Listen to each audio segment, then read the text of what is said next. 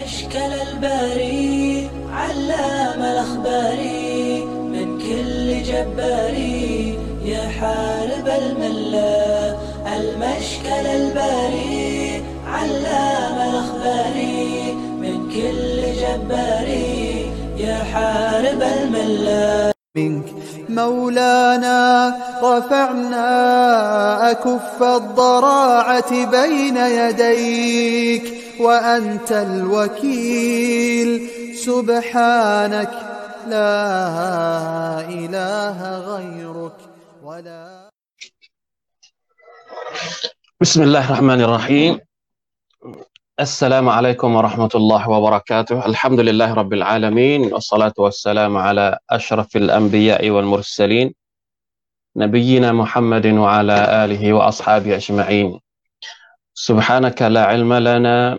إلا ما علمتنا إنك أنت العليم الحكيم رب اشرح لي صدري ويسر لي أمري واحلل عقدة من لساني يفقه قولي อัลฮัมดุลิลละชุกรต่อ Allah سبحانه และ تعالى ครับวันนี้วันเสาร์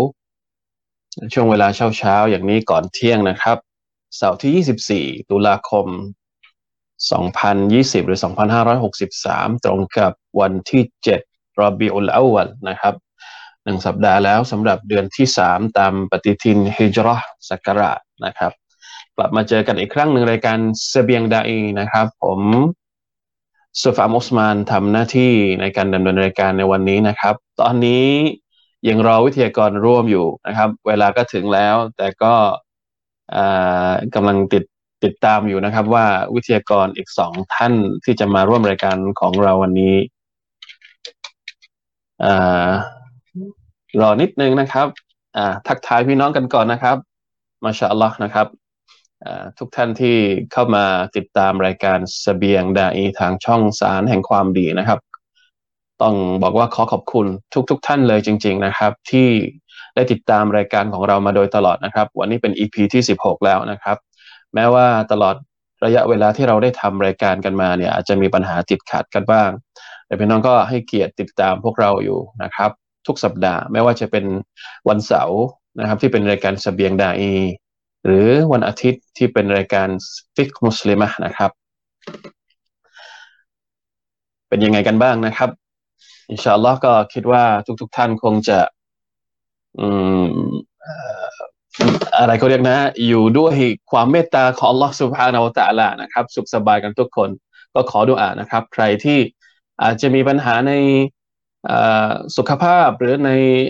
การใช้ชีวิตในแต่ละวันนะครับ เราก็ขอดูอาให้อัลลอฮฺสุบไบร์ตะลาประทานความปลอดภัยสุขภาพที่ดีนะครับรวมทั้งผู้พูดเองด้วยนะครับอินชาอัลลอฮฺสุบไบร์ตะลาอัลลอฮฺมรซุกนัลอาฟียนะครับ แล้วก็หวังว่าการขอบคุณของเราต่ออัลลอฮฺสุบฮานาอัลลอฮฺจะทำให้เนืมาต่างๆ ของพระองค์อัลลอฮฺสุบฮานาอัลลอฮฺนั้นได้อยู่กับเราตลอดไปนะครับ ได้ใช้ชีวิตที่มีอยู่ในเรื่องในการศึกษาหาความรู้ที่มีประโยชน์ ได้ปฏิบัติตามอามัลตามที่เราได้เรียนรู้มานะครับ เป็นต้นทุนสำหรับการกลับไปหาอัลลอฮฺสุบานตะลาในวันอาคิรอก็เป็นสเสบียงอย่างหนึ่งนะครับสเสบียงของมุสลิม ทั่วๆไปก็คือความรู้และก็การอามัลซาละนะครับ ในขณะที่สเสบียงดาอีที่เราจัดรายการกันเนี้ยเป็นอีกขั้นหนึ่งนะครับ เป็นอีกระดับหนึ่ง เป็นสเสบียงที่เราจะใช้ในการทำอามัลที่พิเศษ อีกประการหนึ่งที่เราเรียกว่าการด่าวะนะครับ การด่าวะเนี่ยเป็นอามัลเหมือนกัน แต่ไม่ใช่อามัลทั่ว ๆ ไปนะครับ คงจะไม่เหมือนกับการละหมาดการถือศีลอดเพราะว่าการละหมาดการถือศีลอดนั้นเป็นอามัลอิบาดะที่เราทำคนเดียว ในขณะที่การด่าวะการเชิญชวนผู้อื่น ไปสู่คำสอนของอัลลอฮฺสุบฮานตะลาเป็นอิบาดะที่เราจะต้อง ปฏิสัมพันธ์กับคนอื่นนะครับ ถ้าสมมุติว่าอามัลที่เราทำคนเดียวเนี่ยเรายังต้องพึ่งสเสบียง เราต้องมีสเสบียงในการที่จะปฏิบัติมันให้ถูกต้องตามสุนนะของท่านนบีสุลต่านละฮ์อะลัยฮิวสัลลัมเพราะฉะนั้นนับภาษาอะไรกับการที่เราจะทำหน้าที่อามัลในที่ต้องปฏิสัมพันธ์กับคนอื่น เราจำเป็นยิ่งต้องมีสเสบียงในการทำงานนะครับ ขอบคุณนะครับ ทุกท่านที่กำลังติดตามนะครับ ขอแรงแชร์ กดไลค์กดแชร์นะครับ อย่างน้อยกับคนละคนละแชร์นะครับ เพื่อให้คนที่เราปรารถนาดีได้รับฟังรายการของพวกเรานะครับอินชาอัลลอฮฺสุบฮานตะลาก็เป็นอีกหนึ่งอามันเล็ก ๆนะครับ ที่เราสามารถมีส่วนร่วมในการเผยแพร่ความดีกับกับพวกเรานะครับอินชาอัลลอฮฺสุบฮานตะลาวิทยากรร่วมยังคงไม่มี ยังไม่มีทีเท่าจะเข้ามานะครับ ผมสงสัยผมจะต้องคงดำเนินรายการไปก่อนนะครับ เพื่อไม่ให้เป็นการเสียเวลาอินชาอัลลอฮฺสุบฮานตะลาหรือมีอะไรพี่น้องก็ช่วยกันพูดคุยผ่านแชทผ่านคอมเมนต์มาได้นะครับ เพื่อไม่ให้เหงาเกินไปนะครับ เอาล่ะ วันนี้นะครับเสบียงดาอีย์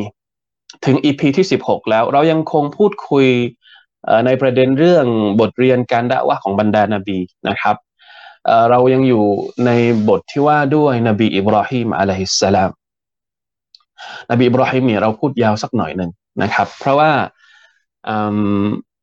อาจจะเป็นเพราะว่านบีอิบราฮิมเนี่ยอย่างที่เราพูดตั้งแต่อีพีที่สิบสี่ถ้าผมจำไม่ผิดนะครับ เป็นตอนแรกที่เราพูดถึงนบีอิบราฮิมเนี่ย เราเห็นถึงความสำคัญของนบีท่านนี้นะครับที่อัลลอฮฺสุบานตะลาให้เกียรติท่าน อิบราฮิมนี่ได้ชื่อว่าเป็นอบุลอัมเบียะ เป็นบิดาของบรรดานาบีทุกคน เพราะว่าหลังจากท่านนาบีอิบราฮิมจะมีสายทานสองสายทานหรืออการสืบเชื้อสาย ซึ่งหลังจากนั้นเนี่ยเป็นนบีหลายคนมากเลยนะครับ เพราะว่านบีอิบราฮิมมีบุตรชายสองคน คนที่หนึ่งก็คือนบีอิสมาอิลซึ่งเป็นต้นตระกูลของท่านนบีมุฮัมมัด صلى الله عليه وسلم เป็นต้นตระกูลของชาวอาหรับ ในสายของอิสมาอิลเนี่ยเท่าที่เราทราบมาก็คือมีแต่ท่านนบีมุฮัมมัด صلى الله عليه وسلم เท่านั้นนะครับ ส่วนอีกคนหนึ่งลูกชายอีกคนหนึ่งของอิบราฮิมก็คืออิสฮากนะครับนบีอิสฮากเนี่ยมีเชื้อสายออกมาเป็นอิสฮากแล้วก็เป็นยากูบแล้วก็เป็นยูซุฟยากูบยูซุฟเนี่ยอพยพไปที่อียิปต์นะครับ จากอียิปต์นั้นกลายกำเนิดออกมาเป็นลูกหลานบันิอิสราเอลนะครับ ก็มีมูซามีอีซาอะไรต่างๆ นานาที่เสืบชาสืบเชื้อสายมาจาก มาจากเส้นสายของนบีอิสฮากหรือนบีและนบียากุบนั่นเองนะครับ เพราะฉะนั้น อิบราฮิมจึงถือได้ว่าเป็นอับุลอัมบียะโดยแท้จริง เพราะว่านาบีของบันีอิสราเอลเนี่ยจากเชื้อสายของอิสราเอลนี่มีหลายคนมากนะครับ ดังนั้นจึงเป็นเรื่องที่น่าสนใจว่าการเริ่มต้นขึ้นมา การทำงานดะว่าของอิบราฮิมเนี่ยมีความ มีความน่าสนใจยังไงบ้างเริ่มต้นขึ้นมาอย่างไรสุดท้ายอัลลอฮฺสุบานตะลาจึงให้เกียรติท่าน จนได้กลายเป็นأبو الأنبياء ได้ถึงขนาดนี้นะครับสองตอนที่แล้ว เราได้พูดถึงชีวิตของอิบราฮิมก่อนที่จะอพยพไปที่ฟิลิสตีนหรือก่อนที่จะมีการอพยพก่อนที่จะมีการฮิจเราะฮ์นะครับพื้นถิ่นฐานเดิมของอิบราฮิมก็คืออยู่ที่เมืองอิรัก เมืองบาเบลนะครับ ซึ่งเป็นเมืองที่ในขณะนั้นเป็นเมืองที่มีความเจริญนะบาบิโลนนะเราทุกคนอาจจะเคยได้ยินเรื่องชื่อบาบิโลนนะครับ ถ้าพี่น้อง search ใน Google หรืออะไรนี่ก็อาจจะมีร่องรอย มีภาพวาดมีเรื่องราวต่างๆ ที่พูดถึงเรื่องราวของเมืองบาบิโลนบาบิโลนเนี่ยมีความเจริญในเรื่องของวัตถุ ในยุคนั้นอย่างมหาศาล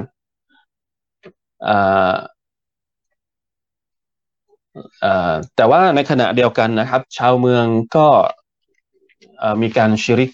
ต่อลอสุภาแต่ละด้วยการกราบไหว้รูปปั้นนะครับ แม้กระทั่งพ่อของอิบราฮิมเอง ก็เป็นเจ้าของโรงงาน หรือเจ้าของผู้ผลิต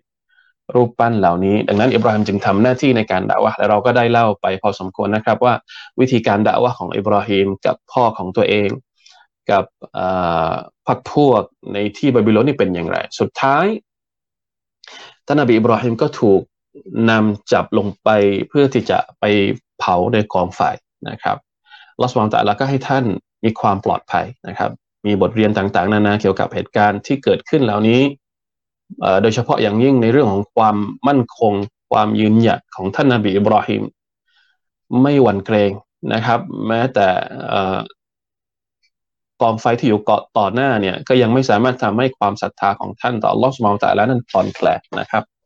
หลังจากนั้นก็เป็นเรื่องราวผมขอ skip เลยทีเดียวนะครับ เรื่องราวหลังจากนั้นก็คือท่านนบีอิบรอฮิมเนี่ยอพยพไปที่แถบแถบฟิลิสตีนนะครับเขตคานาอันนะมีชื่อเรียกหลายหลายหลายหลายหลายชื่อแล้วแต่นะครับภูมิภาคแถบ ฟิลิสตีนตอนนั้นเมืองคานาอันภาษาอาหรับเรียกว่าكنعان كنعان แล้วก็รอบๆเมืองนะครับนอกจากนี้นะครับอิบราฮิมเนี่ยยังเดินทางไกลไปถึงอียิปต์และจากอียิปต์เนี่ยได้รับก็มีเหตุการณ์ที่เกิดขึ้นนะครับ ระหว่างการปะทะระหว่างอิบราฮิมกับเจ้าเมืองอียิปต์ในขณะนั้น จนกระทั่ง อิบราฮิมเนี่ยกลับไปที่ฟิลิสตินอีกครั้งหนึ่งและได้รับตอนนั้นมีภรรยาแล้ว ตอนที่ไปอียิปต์เนี่ยมีภรรยาแล้วภรรยาคนแรก ก็คือซาร่าไปถึงอียิปต์เนี่ยเจ้าเมืองอียิปต์เนี่ยต้องการที่จะเอาซาร่าเนี่ยไปเป็นภรรยาเป็นสนมของตัวเอง อิบราฮิมก็ใช้วิธีการเหมือนกับบอกว่าอันเนี้ยคือ เป็นวิธีการที่ทำให้กษัตริย์อียิปต์ไม่สามารถที่จะเอาภรรยาของตัวเองไปเป็นสนมของกษัตริย์ได้นะครับ สุดท้ายนอกจากกษัตริย์อียิปต์เนี่ยจะไม่สามารถรับซาร์ไปเป็นสนมได้แล้วเนี่ยยังมอบทาสหญิงคนหนึ่งให้กับซาร่าอีกด้วย ทาสหญิงคนนี้ชื่อฮาจัรพี่น้องอาจจะคุ้นแล้วนะครับพอกลับไปที่ฟิลิสตินเนี่ยซาร่าเนี่ยเอาทาสของตัวเองเนี่ย ไปให้กับอิบราฮิมเป็นภรรยาอีกคนหนึ่งของอิบราฮิมอ่าแล้วฮาจัรนี่เองก็ให้กำเนิดบุตรชาย คนแรกของอิบราฮิมนั่นก็คืออิสมาอิลนั่นเอง พอฮาจัรให้กำเนิดอิสมาอิลซาร่านะครับด้วยความเป็นธรรมชาติของอิสตรีเนี่ยก็มีความหึงหวงหน่อยๆ เพราะว่าฮาจัรเนี่ยสามารถให้กำเนิดบุตร ซึ่งตอนนั้นอัลลอฮฺอัลลัมซาระอาจจะยังไม่มีบุตรนะครับ ก็เลยมีความรู้สึกว่าเอ๊ะอิบราฮิมอาจจะรักฮาจัรมากกว่า เพราะว่าฮาจัรเนี่ยมีมีมีลูกให้กับอิบราฮิมได้นะครับ อิบราฮิมก็สัมผัสได้ถึงความรู้สึกนี้นะครับ สุดท้ายอัลลอฮฺ سبحانه وتعالى ก็เลยมีคำสั่งนะครับ ให้อิบราฮิมเนี่ยนำฮาจัร พาบุตรชายซึ่งคืออิสมาอิลเนี่ยไปที่อื่น سبحان الله เรื่องราวการอพยพ หรือการนำภรรยาของตัวเอง กับลูกที่เพิ่งคลอด เดินทางจากเมืองฟิลิสตีน ไปยังหุบหุบเขา ซึ่งไม่มีต้นไม้ไม่มีคนอาศัยอยู่ ตอนนั้นยังไม่มีชื่อนะครับ นั่นก็คือเมืองมักกะในปัจจุบัน เรื่องราวการที่อิบราฮิมนำฮาจัรภรรยาของตัวเองกับลูกอิสมาอิลเนี่ยถูกพูดถึงในหะดีษของอิหม่ามอัลบุคารีด้วยรายงานที่ยาวมากครับ เป็นหะดีษที่รายงานจากอิบนุอับบาสอิบนุอับบาสเนี่ยรายงานหะดีษนี้ แล้วก็ถูกบันทึกโดยอิหม่ามบุคารีใน صحيح ของท่านนะครับถ้าจะให้อ่านนี่คงคงคงไม่ไหวนะครับ แต่ว่า ก็พอประมาณนะครับ เราต้องการที่จะถอดบทเรียนตรงนี้แหละ วันนี้เนี่ยน่าจะเป็นตอนจบของเรื่องอิบราฮิมเพราะว่าสุดท้ายอิบราฮิมเนี่ยเอาลูก แล้วก็เอาฮาจัดไปวางที่มักกะเนี่ยจนกลายเป็นจุดศูนย์กลางของการเผยแพร่คำสอนของอัลลอฮฺสุบฮานาวะตาลา จนถึงยุคปัจจุบันเนี่ย พวกเราทุกคน คงจะเป็นหนี้บุญคุณของท่าน ผมน่าจะเป็นอย่างนั้นลองลองจินตนาก่อนดูนะครับพี่น้องเพราะว่าอิสลามเริ่มต้นจากมักกะอิสลามที่เรานับถืออยู่ทุกวันนี้ที่เราได้รับเนืมัดจากอัลลอฮฺสุบฮาวตะลาจนถึงทุกวันนี้มีต้นกำเนิดจากมักกะและถ้าสมมุติว่ามักกะเนี่ยอัลลอฮฺสุบฮานาอัลตะลาไม่ได้ให้อิบราฮิมเข้ามา เดี๋ยวแป๊บหนึ่งครับวิทยากรของเรากำลังจะพยายามจะเข้ามานะผมกำลังส่งลิงก์ไปนะฮะ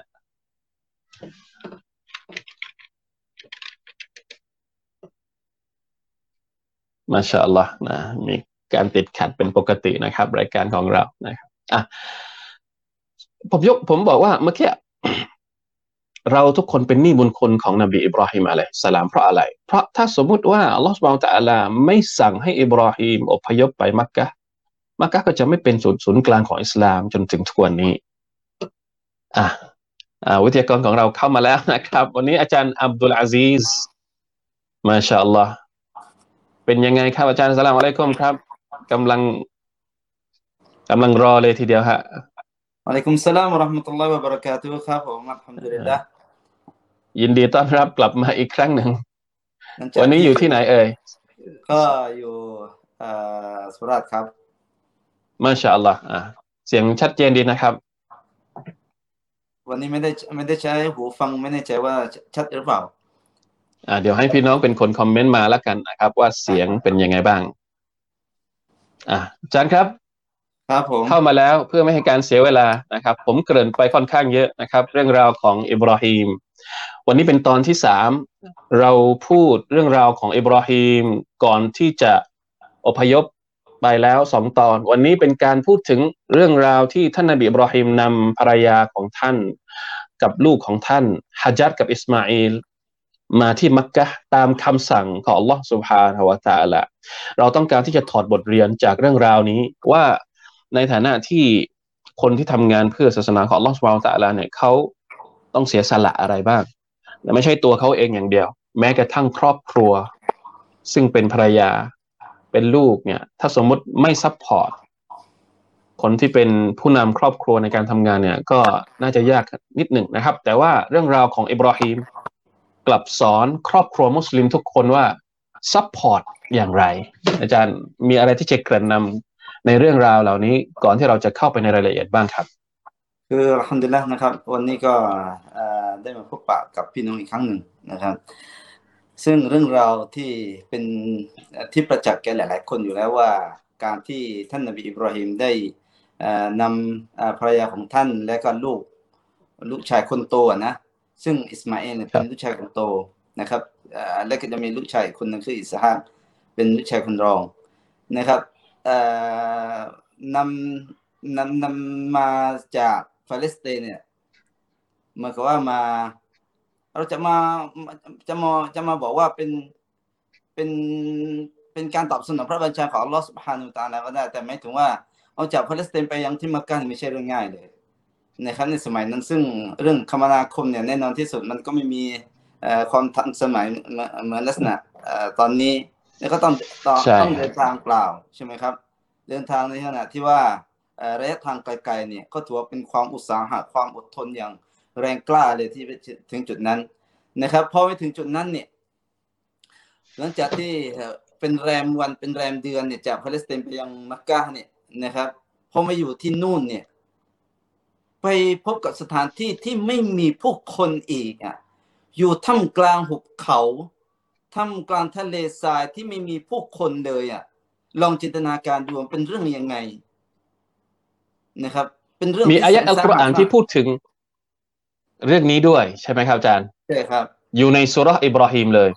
ครับอ่าถ้าเราจะเอามาอ้างนิดอ้างอ้างอิงนิดนึงเพื่อให้พี่น้องได้ติดตามเผื่อว่าใครจะศึกษาเพิ่มเติมจากอัลกุรอานเองก็มี อยู่ในสุเราะห์อิบราฮิมนะครับ เป็นดุอานะครับ พอคืออย่างนี้ เดี๋ยวผมจะไล่ก่อนไล่เล่าเรื่องนิดนึงก่อน ให้พี่น้องได้ตามแล้วอาจารย์อาจจะอธิบายอายัดนี้อีกสักสักครั้งหนึ่งนะครับได้คือตอนที่อิบราฮิมเอาฮาจัรกับอิสมาอิลไปเนี่ย ไปตั้งเอาไว้ตรงที่เป็นจุดของน้ำซำซำณปัจจุบันเนี่ย ซึ่งตอนนั้นไม่มีใครอยู่เลย อยู่กลางหุบเขาจริง ๆ เอาตั้งเอาไม่ได้เอาบ้านเอาอะไรไปให้เลยนะ ไม่ได้ไปสร้างบ้านให้ด้วย ทิ้งน้ำหนึ่งเขาเรียกว่าอะไรอะหนึ่งถุงหนึ่งถุงที่ทำมาจากถุงหนังสัตว์อ่าใช่ แล้วก็อินทผลัมหนึ่งตะกก็ร้าแค่นั้นแค่นั้นลองนึกแล้วดูไปตั้งไว้ตรงนั้นปุ๊บอิบราฮิมเนี่ยในฮะดิษบอกว่าซุมมากฟะอิบราฮิมมุนตลิกัน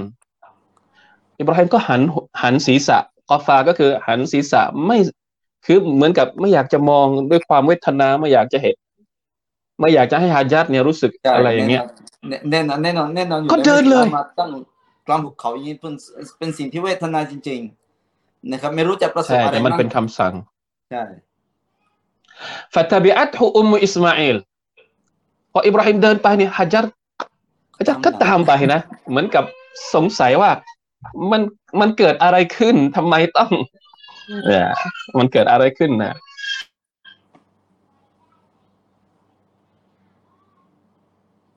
อ่ามันอ่าทีนี้ อิบราฮิมก็ไม่ตอบสักคำนะ فقالت يا إبراهيم أين تذهب وتتركنا بهذا الوادي الذي ليس فيه إنس ولا شيء فقالت له ذلك مرارا وجعل لا يلتفت إليها อิบราฮิมไม่หันกลับมามองฮัจญัดเลย อายัดก็ถามแล้วถามอีกถามแล้วถามอีกว่าเกิดอะไรขึ้น สุดท้ายฮะยัดถามคำเดียวฟะกาลัตละหูอัลลอฮุลลซีอามรักบิฮาซะกาละนะอัมอ่ก็ถามคำเดียวว่าอัลลอฮ์เป็นผู้สั่งให้ท่านทำอย่างนี้กับเราใช่หรือไม่ อิบราฮิมก็ตอบคำเดียวว่านะอัมมาดูหัวใจของผู้หญิงคนนี้ในขณะที่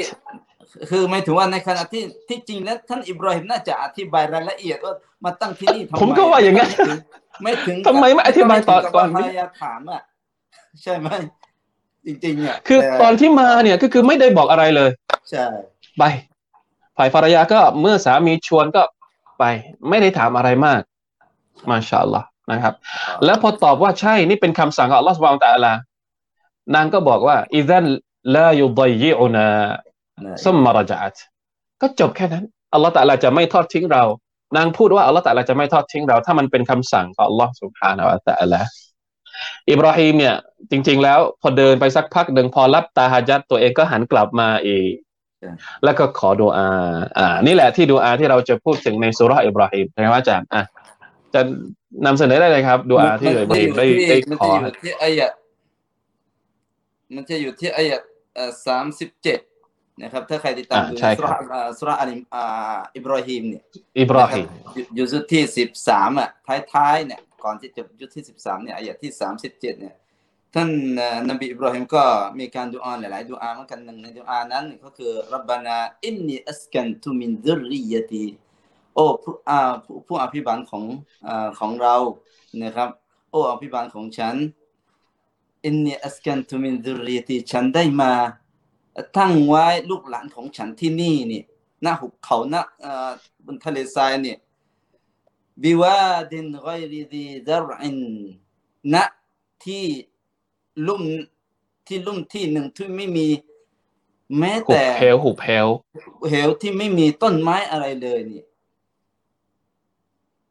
غير ذي زرع عند بيتك المحرم ณบ้านของพระองค์ท่าน นะครับรับบานาลิยุกิมุสลาตฟัจอัลอัฟิดะตัมมินันนาสิตฮวีอิเลห์มวรซุกุมมินัตมารัติลอัลละฮุมยุชกูรุนนะครับในอายัดเดียวเนี่ยท่านนบีอิบราฮิมได้มันมีสองประโยคที่เป็นดุอานะครับดุอาแรกก็คือหมายถึงว่าฉันมอบหมายลูกหลานของฉันให้พระองค์ท่านแล้ว พระองค์น่าจะรพระองค์ก็ต้องช่วยเหลือแน่นอนอยู่แล้ว และอย่างที่สองนะครับดุอาให้มีการดำรงซึ่งการละหมาดและก็ให้มีผู้คนนะครับ ผู้คนมาเยือนหลังจากนั้นนะครับ มาเยือนณที่ที่แห่งนี้นะครับ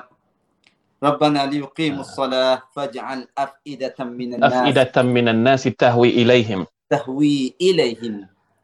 ให้มาเยือนณให้ให้เมืองที่ให้เมืองมักกะเนี่ย เป็นเป็นจุดศูนย์กลางที่คน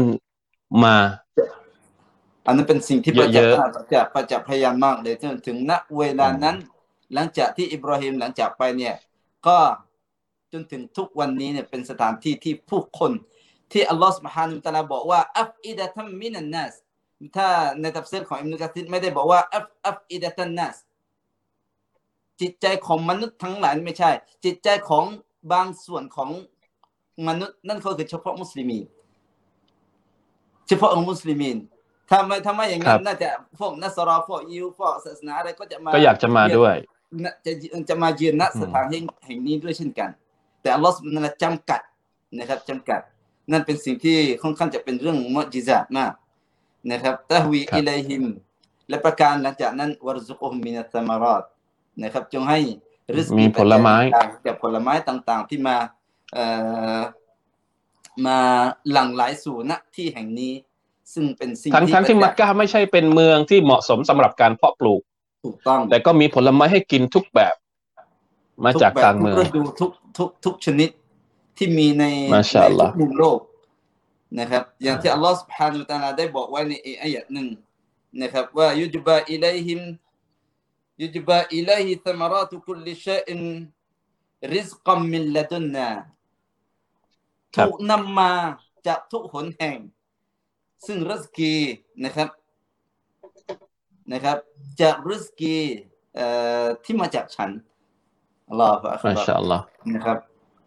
ซึ่งเราก็ คืออย่างนี้ครับอาจารย์ เดี๋ยวเราขอคุยเรื่องดูอาของนบีอิบราฮิมนิดหนึ่งคือเรื่องราวตอนเนี้ย ผมชักไม่แน่ใจแล้วว่าเราต้องต่ออีก EP หนึ่งหรือเปล่านะครับ เพราะว่าตลอดระยะเวลาของการที่อิบราฮิมนำฮาญัรกับอิสมาเอลมาอยู่ที่มักกะเนี่ย เราจะเห็นว่ามันมีดูอาที่เกี่ยวข้องอยู่สองสามดูอาดูอาแรกก็คือดูอานี้ดูอาที่อิบราฮิมเนี่ยพอตั้งฮัจญัดเสร็จ ตั้งอิสมาเอลเสร็จ ก็ขอดุอาว่ารับบีอินนีอัสกันตุมินซุริยะติมันก็ว่ามอบหมาย มอบหมายอามานะห์เนี่ยให้กับอัลลอฮฺสุบไบร์ตะอาลาเป็นผู้ดูแล สิ่งที่ผมสนใจมากที่สุดก็คือดุอาเนี่ยเริ่มต้นด้วยรับบานะลิยุกีมุสลาในในช่วงวิกฤต ในช่วงที่แบบหัวเลี้ยวหัวต่อในช่วงที่แบบอันตรายมากสำหรับภรรยาและลูกหลานเนี่ย คือแทนที่อิบราฮิมจะขอว่า ขอให้ลูกหลานปลอดภัยอย่าให้สัตว์ร้ายมา ทำร้ายพวกเขาทั้งสองคน แต่อิบราฮิมกลับบอกว่าลิยุกีมุสซาลาห์ฉันเอาลูกหลานมาตั้งตรงนี้เนี่ย เพื่อให้พวกเขาได้รู้จักการละหมาดได้ทำการละหมาด อันนี้ครั้งที่หนึ่งสุบฮานัลลอฮ์มันมีดุอาหลังจากนั้นในอายัดในอายัดที่สี่สิบอะรับบิจัลนีมุกีมัสซาลาฮ์วะมินดุริยะติ เดี๋ยวเราเราจะวิเคราะห์ไปทีทีละเรื่องไปนะครับประธานนะมาตั้งไว้ตรงนี้และบอกให้เพื่อให้พวกเขาได้ดำรงการละหมาดให้หัวใจของคนที่เป็นมุสลิมอัฟอิดตัมมินันนาสอย่างที่อาจารย์อธิบายไปเนี่ย มีความปรารถนาอยากจะไปที่มักกะเหมือนหัวใจของพวกเราทุกคนเนี่ยพอพูดถึงมักกะก็อยากจะไปหา แล้วก็มีผลไม้ต่างๆนานาสุบฮานัลลอฮ์เพื่อให้พวกเขาได้ขอบคุณอัลลอฮ์สุบฮานะอัลลอฮ์ และสุดท้ายมันก็เป็นอย่างนั้นจริงๆอืมทีนี้เราจะไปประเด็นอื่นต่อใน เอาเอาในสุราะห์อิบราฮิมให้หมดไหมครับอาจารย์เพราะว่ามันมีหลายเรื่องที่น่าคุยมากตรงนี้ มันมีมันมีฮะดิษต่อเนื่องอะ มันเป็นบทดุอาต่อเนื่องอืมที่ เอ่อที่อยู่ณเวลานั้นน่ะนะครับ ณเวลาที่ท่านนบีอิบราฮิมได้เอ่อพาลูกหลานของของของท่านเนี่ยมาไว้ที่มักกะฮ์นะครับ นั้นดุอาหนึ่งดุอาหลังจากนั้นก็เหมือนกันนะครับเออ น่าจะจบให้ให้จบอะน่าน่าจะให้จบสุราะห์เอาอย่างนี้ดีกว่า เอาอย่างนี้ดีกว่า เดี๋ยวเราคุยเรื่องราวให้จบก่อน เดี๋ยวเราค่อยไปดูอาเอกที่เหลือนะครับ ว่ามันเป็นยังไงครับทีนี้พอฮาจัรอยู่ตรงนั้น กับอิสมาเอลอิบราฮิมกลับไปแล้ว น้ำหมด ก็ไม่รู้จะทำยังไงอ่าก็เลยขึ้นไปบนภูเขาซอฟาเพื่อไปหาน้ำอิบราฮิมร้องอยู่ว่าไม่มีน้ำจะให้กินนะครับ ขึ้นไปบนภูเขาซอฟา ก็มองว่ามีน้ำอยู่ตรงไหน มองไม่เห็น เหมือนเหมือนกับจะเห็นน้ำอยู่ตรงกลางหุบเขา ก็ลงไปจากซอฟา ไปถึงมารวะห์เวียนไปเวียนมาจนครบเจ็ดรอบเจ็ดรอบอ่ากลายเป็นอ่าพิธีกรรมเซเอที่เราทำในฮัจญ์สัญลักษณ์ใช่ไหมใช่ครับ สัญลักษณ์ในการทำฮัจญ์สัญลักษณ์ใช่แบบนี้ทีนี้พอครบเจ็ดรอบปุ๊บ ก็เห็นนกหรืออะไรสักอย่างหนึ่งบินวนอยู่บนหัวของอิสมาเอลเนี่ย หรือว่าได้ยินเสียงน้ำอ่าอะไรประมาณนี้นะครับ ก็เลยกลับไปที่อิสมาเอลก็ปรากฏว่าไปเห็นน้ำตากำลังพุ่งพวยทะลุออกมาจากใต้เท้าของอิสมาเอลเอาทรายไปกั้นไว้อ่าแล้วพูดพูดไปด้วยคำกลางว่าซำซำซำซำซำซำอ่าก็เลยกลายเป็นที่มาของแม่น้ำเอ่อบ่อน้ำซำซำนะครับ ท่านนบีสุลต่านสัลลัมถึงกับตอนที่ท่านรายงานว่าพูดเล่าเรื่องนี้เนี่ย ท่านบอกว่า รอฮิมัลลอฮุอุมมะอิสมาอิลขอละตะอาลาเมตตาฮจัรแม่ของอิสมาอิลถ้านางไม่ไปกั้น น้ำซำซำตอนนั้นเนี่ย ตอนเนี้ยมันไหลเป็นแม่น้ำไปแล้วมาชาอัลลอฮ์บ่อน้ำซำซำก็เป็นเรื่องที่มหัศจรรย์เห็นไหมครับอะก็เอาเรื่องราวก็ผ่านไปหลายปี ผ่านไปหลายปี อิสมาอิลก็เอ่อเริ่มโตขึ้น แล้วก็มีคนผ่านไปผ่านมาจนกระทั่ง จนกระทั่งเอ่อ เกิดการแต่งงานระหว่างอิสมาอิลนะครับ ในระหว่างนั้น อิบราฮิมก็มาเยี่ยมบ่อยใช่ๆอันนี้เราข้ามขั้นตอนไปเยอะมากเลยนะ เพื่อไปสู่จุดที่แสดงให้เห็นถึงการเสียสละของลูกบ้าง ตอนแรกเราพูดถึงการเสียสละของคนเป็นพ่อที่ต้องมาทิ้งลูกเมีย แล้วก็การเสียสละของคนที่เป็นภรรยาของคนที่เป็นแม่ อันนี้เห็นภาพชัดของฮาจัด ต่อไปเป็นการเสียสละของลูก ซึ่งเป็นสมาชิกในครอบครัว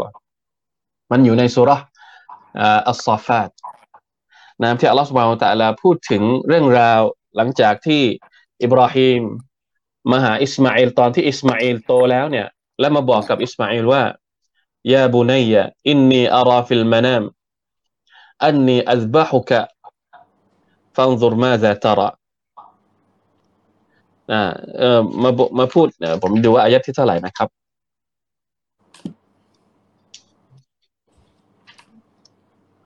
จันจำได้ไหม อายะที่ร้อยสองของ อ่านี่ไง สุรปะ อืม ร้อยสอง ร้อยสอง فلما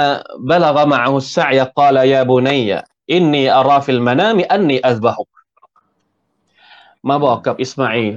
กับลูกชายของตัวเองว่า ฝัน เห็นว่าตัวเองเนี่ย เชื่อดลูกอ่าซึ่งความฝันของนบีเนี่ย มันเป็นวะฮยูเป็นสิ่งที่ต้องทำเป็นการทดสอบว่า ลูกจะรับบททดสอบนี้จากอัลลอฮ์ سبحانه และ تعالى หรือเปล่าฟังดุรมาซาตาระพ่อก็ไม่ได้บังคับลูกนะอ่ะว่ามาจะว่ายังไง สุฮานัลลอฮ์อิสมาอิลก็พูดว่ายังไงยาอับติ افعل ما تؤمر ستجدني إن شاء الله من الصابرين เชิญครับอาจารย์เอ่ออายะนี้เป็นอายะที่น่าจะเป็นไฮไลท์ที่สุดของของอิสมาเอลซึ่งผู้คนมาชาธรอัลรลมอฮ์ดาใช่นะซึ่งคนธรรมดานี่ไม่สามารถที่จะอัลลอฮฺแบบไม่สามารถที่จะตอบสนองตรงนี้ได้ ซึ่งการอิบติละการทดสอบ เกี่ยวกับชีวิตเนี่ยเป็นถือว่าเป็นการทดสอบที่ขั้นสูงสุด การฆ่าการเชื่อดเนี่ยไม่ใช่คนทั่วไปจะทำได้นะ นะครับอืมเกี่ยวกับการหลั่งเลือดกันอะไรเนี่ยอัลลอฮ์แบบแบบนั่นคือบ่งบอกถึงความเป็นเอ่ออีหม่านที่เปี่ยมสูคงวามอดทนความอิหม่านของท่านนบีอิสมาอิลความตั้งศรัทแต่ธายังเล็ก ตั้งแต่ยังเล็กนะนะครับ ตอนนี้อิสมาอิลยังเล็กอยู่นะครับหลังจากที่นบีอิบราฮิมนบีอิบราฮิมมามามาเยียนอิสมาอิลอีกรอบหนึ่งนะนะครับอัลลอฮฺสุบฮานะฮูวะตะอาลาก็ว่าอยู่ แต่อิสอิสมาอิลเนี่ยในขณะที่ว่าเป็นลูก ก็พร้อมที่จะสนองตอบ ถ้าหากว่าเป็นพระบัญชาของอัลลอฮฺสุบฮานะฮูวะตะอาลาอัลลอฮฺอืมอักบัรนะครับแสดงว่าครบละครบททุดกสอบครบละทุกทุกทุกสมาชิกในครอบครัว สมาชิกในครอบครัวถูกทดสอบแล้วอัลลอฮฺนี่แหละคือเหตุผลที่เราเคยบอกว่าเหตุใดที่อัลลอฮฺสุบฮานตะลาถึงให้เกียรติอิบราฮิมอะลัยฮิสสลามและทุกวันนี้เวลาที่เราสละวะต่อท่านนบีมุฮัมมัดสลลัลลอฮุอะลัยฮิวะสัลลัมเราก็ยังระลึกถึงครอบครัวของ ของนบีคนนี้ก็คืออิบราฮิมกามาซัลลัยตะอาลาอิบราฮิมวะอะลาอาลีอิบราฮิมอาลีอิบราฮิมแล้วอัลลอฮ์อัลลอฮ์สะอาลาก็ยังทำให้เรื่องราวของครอบครัวเนี้ยได้รับการระลึกถึงทุกปี ในการทำฮัจญ์ของพี่น้องมุสลิม เวลาที่เราไปทำฮัจญ์เนี่ยเราก็จะได้เห็นร่องรอยของครอบครัวนี้หมดเลยร่องรอยการเสียสละนะครอบครัวดุดาอีที่แท้จริง ควรจะต้องเป็นครอบครัวแบบแบบอิบราฮิมซึ่ง เราก็ยังโจทย์สำหรับตัวเองว่า เอ๊ะไหวไหมนะทุกคนสมานะสมาชิกครอบครัวต้องไปในทิศทางเดียวกันอัลลอฮ์พ่อก็ทุ่มเทอันนี้แหละเอ่อสำคัญพ่อแม่อ่าผู้เป็นแม่ก็ต้องมอบหมาย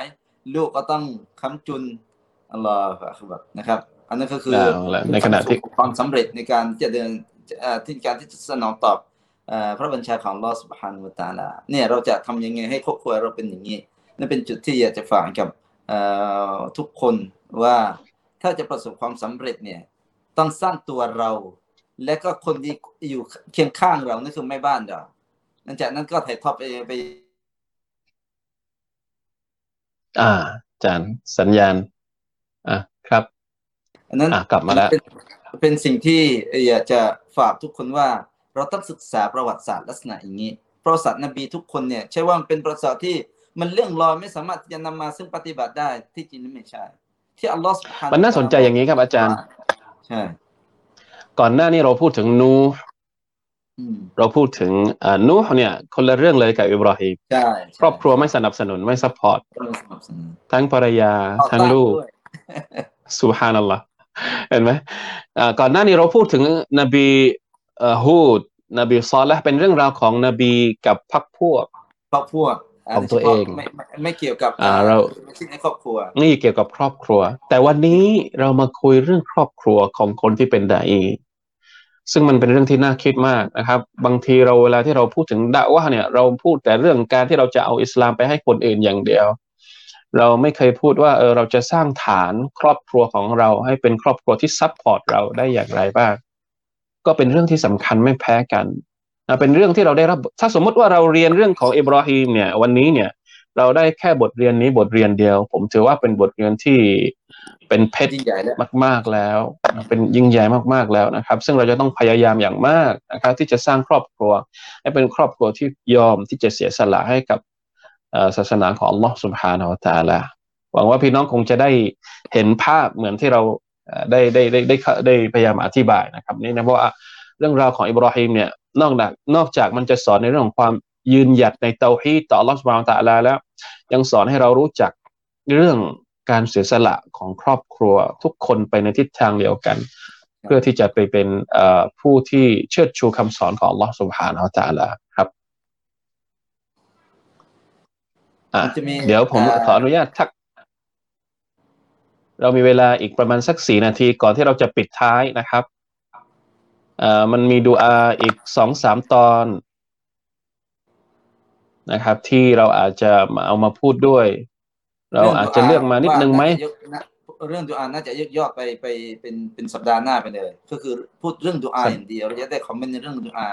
เพราะดูอานบีอิบราฮิมมันมันจะยังคงอยู่จนถึงทุกวันนี้ มันจะทรงอิทธิพลอยู่จนถึงทุกวันนี้ อาจารย์อาจารย์คิดว่าจะเป็นอย่างนั้นใช่ไหมฮะเดี๋ยว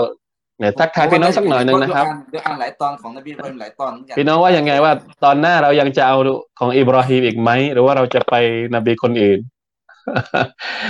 ผมก็ผมก็เห็นด้วย เพราะว่าบางทีดูอาของอิบราฮิมเนี่ยมันไม่ใช่แค่ดูอาธรรมดาธรรมดา แต่มันแฝงไปด้วยบทเรียนในเรื่องของการดะว่าห์ด้วยเช่นกันใช่ใช่ก็น่าจะได้อินชาอัลลอฮ์เดี๋ยวอีพีหน้าเราอาจจะรวบรวมดูอาทั้งหมดของอิบราฮิมนะครับ แล้วก็เอามาถอดบทเรียนว่าในดูอาของอิบราฮิมเนี่ยมันสอนอะไรเราในเรื่องของการกำหนดยุทธศาสตร์ หรือกำหนดทิศทางในการด่าวะห์ต่อ Allah Subhanahu wa Taala รวมทั้งข้อพึงระวังต่างๆ ที่ให้เราแม้กระทั่งสังคมทั่วไปก็ได้เข้าใจนะครับ ว่าอิบราฮิมเป็นห่วงเราเรื่องอะไร ผมว่าในดูอาของอิบราฮิมที่เราสัมผัสได้อย่างหนึ่งก็คือ ท่านมีความเป็นห่วงลูกหลาน ไม่ใช่เฉพาะเป็นห่วงตัวเองท่านห่วงลูกหลาน แล้วเป็นห่วงเรื่องอะไร เดี๋ยวเราจะได้รู้กันนะครับ ในดูอาที่ยิ่งใหญ่มากในดูอาของอิบราฮิมอินชาอัลลอฮฺสุบฮานะฮูวะตะอาลาได้วิเคราะห์กันอีกนะครับอะเหลือไม่กี่นาทีละอยากจะให้อาจารย์เอ่ออับดุลอาซิสนะครับ ได้ปิดท้ายในช่วงนี้ด้วยนัสฮัตสั้น ๆ หรืออะไรก็ตามที่เป็นบทเรียนที่เราสามารถถอดได้จากเรื่องราวของอิบราฮิมอีกสักนิดหนึ่งนะครับ ก่อนที่เราจะจากไปในสัปดาห์นี้ครับนะครับเอ่อเรื่องราวเกี่ยวกับนบีอิบราฮิมซึ่งเป็นต้นแบบนะครับ เป็นต้นแบบของพิธีกรรมหลาย ๆ อย่างเอ่อ หนึ่งในนั้นนะครับ เรื่องการละหมาดนะครับ การละหมาดใช่ครับการละหมาดของท่านนบีอิบราฮิมสืบทอดมาจนถึง จนถึงสมัยท่านนบีสุลต่านละอะลัยฮิวะสัลลัมเนี่ยก่อนที่อัลลอฮฺสุบฮานะฮูวะตะอาลาจะบัญญัติเรื่องวิธีการละหมาดอีกแบบหนึ่งเนี่ยนะครับผู้คนสมัยนั้นก็ละหมาดแบบเอ่อบนบนพื้นฐานของการละหมาดนบีอิบราฮิมอืมนะครับอืมใช่อ่าเรื่องที่สองก็คือการกุรบานก็อาศัยจากการที่อัลลอฮฺสุบฮานุตะอาลาทดสอบ ลูกชายของท่านนี่แหละ ซึ่งเป็นเหมือนกับว่าเป็นสัญลักษณ์แห่งการพลีชีพเอ่อมอบหมายต่ออัลลอฮฺسبحانه وتعالىใช่ไหมครับใช่และเรื่องครับที่สามซึ่งเป็นเรื่องที่เป็นบทบัญญัติรุก่นอิสลามจริง ๆ ก็คือเรื่องการทำฮัจญ์นะครับ หลายๆอย่างเนี่ยมันมันวนเวียนอยู่กับการปฏิบัติของท่านนบีอิบราฮิมและนบีอิสมาอิลไม่ว่าจะเป็นกะบะห์ไม่ว่าจะเป็นมะกอมอิบราฮิมไม่ว่าจะเป็นการเอ่อสะแอเอ่อซอฟาและมารวะห์ซึ่งเป็น สิ่งที่มันเอ่อสามารถที่จะเราจูงเอ่อประวัติศาสตร์ของนบีอิบราฮิมมาอยู่ในสถิตอยู่ในความทรงจำของพวกเราเวลาเราประกอบพิธีลักษณะอย่างนี้เนี่ยแสดงถึงความยิ่งใหญ่ของท่านนบีอิบราฮิมที่อัลลอฮฺสุบฮานุวะตะอาลามาชาอัลลอฮ์ทำให้เป็นแบบอย่างนะครับ ดังนั้นแหละรอสูลุลลอฮ์สัลลัลลอฮุอะลัยฮิวะสัลลัมไม่เคยลืมเลย ถึงปรากฏการณ์ถึงถึงถึงอะไรแหละเขาเขาเรียกเอ่อพูดด้วยอย่างนี้ใช่ครับใช่โดยเฉครับพาะในเรื่องของการ สละวาตนะครับ ดังนั้นการอืมการสละวาตที่ดีที่สุดนะครับ อยากจะให้พอเราสละวาตให้เต็มเนี่ยอย่างที่เราอ่านในตายัดที่สองอะนั่นคือสละวาตที่เต็มอืมสละวาตที่เต็มมาชาอัลลอฮ์สละวาตพร้อมกับนบี ลูกหลานนบีเอ่อสมาชิกครอบครัวแล้วก็นบีอิบราฮิมและสมาชิกครอบครัวนบีอิบราฮิมใช่นั่นคือสละวาตที่เอ่อที่สมบูรมาณ์แบบชาอัลลอที่ฮ์สุดเป็นคำแนะนำที่ดีมากครับนะครับ ดังนั้นก็อยากจะเอ่อฝากว่าเรื่องราวของอิบราฮิมมันเป็นเรื่องราวที่กำลังเกิดขึ้นกับ ชีวิตเราณวันนี้และต่อต่อๆไปมาชาอัลลอฮ์มาชาอัลลอฮ์ขอบคุณมากครับอาจารย์ที่ให้คำนะเสียฮัตที่ดีมากเลย คือเราอย่าเอ่อเวลาที่เราสละวาดเนี่ยสั้น ๆก็ได้ แต่ว่าสั้นๆก็ได้เมื่อไหรก็ตามที่เราตสละวาดเต็มๆเหมือนที่เราในอ่านตะฮัยัดเนี่ยมันทำให้เรานึกถึงเรื่องราวของนบีอิบราฮิมผมมีความรู้สึกว่าเรื่องราวบางอย่างมันเกินพรรณนาจริงๆและยิ่งเราศึกษาเราก็ยิ่งเห็นความยิ่งใหญ่ของมันโดยเฉพาะเรื่องราวของอิบราฮิมเนี่ยอิบราฮิมเนี่ย ถูกกล่าวถึงในอัลกุรอานว่าเป็นอุสวะห์ด้วยอ่าอุสวะห์เหมือนกับที่ท่านนบีของเราก็เป็นอุสวะห์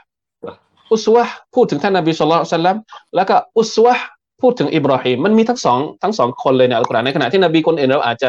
ไม่ได้เห็นเจาะจงขนาดนี้อ่าแสดงว่ามันน่าสนใจจริง ๆ นะครับ เสียดายนะครับ เวลาของเรา มาถึงช่วงสุดท้ายแล้ว ก็ฝากให้พี่น้องลองกลับไปทบทวน แล้วก็ลองไปหาดูข้อมูลต่างๆ ที่เกี่ยวข้องกับนบีอิบราฮิมอะลัยฮิสสลามและพยายามถอดบทเรียนมาใช้ในชีวิตจริงของเราเหมือนที่อาจารย์อาจารย์อับดุลอาซิสได้บอกไว้นะครับสำหรับวันนี้ต้องขอบคุณนะครับ ทุกๆท่านที่ติดตาม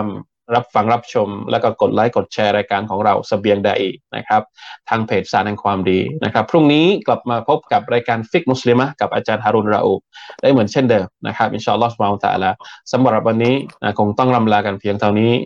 ฝากพวกเราทุกคนในดูอาของท่านนะครับแล้วเราก็อินชาอัลลอฮ์ช่วยกันดูอาซึ่งกันและกัน ให้เราดำรงตนเป็นมุสลิมที่ดีเป็นบ่าวที่ดี เราได้กลับไปหาอัลลอฮ์สุบฮานะฮูวะตาลาพร้อม ๆ กับบรรดาคนที่เป็นอัลอัมบิย ะวัสซาลิฮีนวัสซิดดีกีนวัสชุฮะดะอินชาอัลลอฮ์อามินยารับบลอาลามีน วันนี้ ฝากเพียงเท่านี้นะครับ والله تعالى أعلم وبالله التوفيق والهداية السلام عليكم ورحمة الله وبركاته وعليكم السلام ورحمة الله وبركاته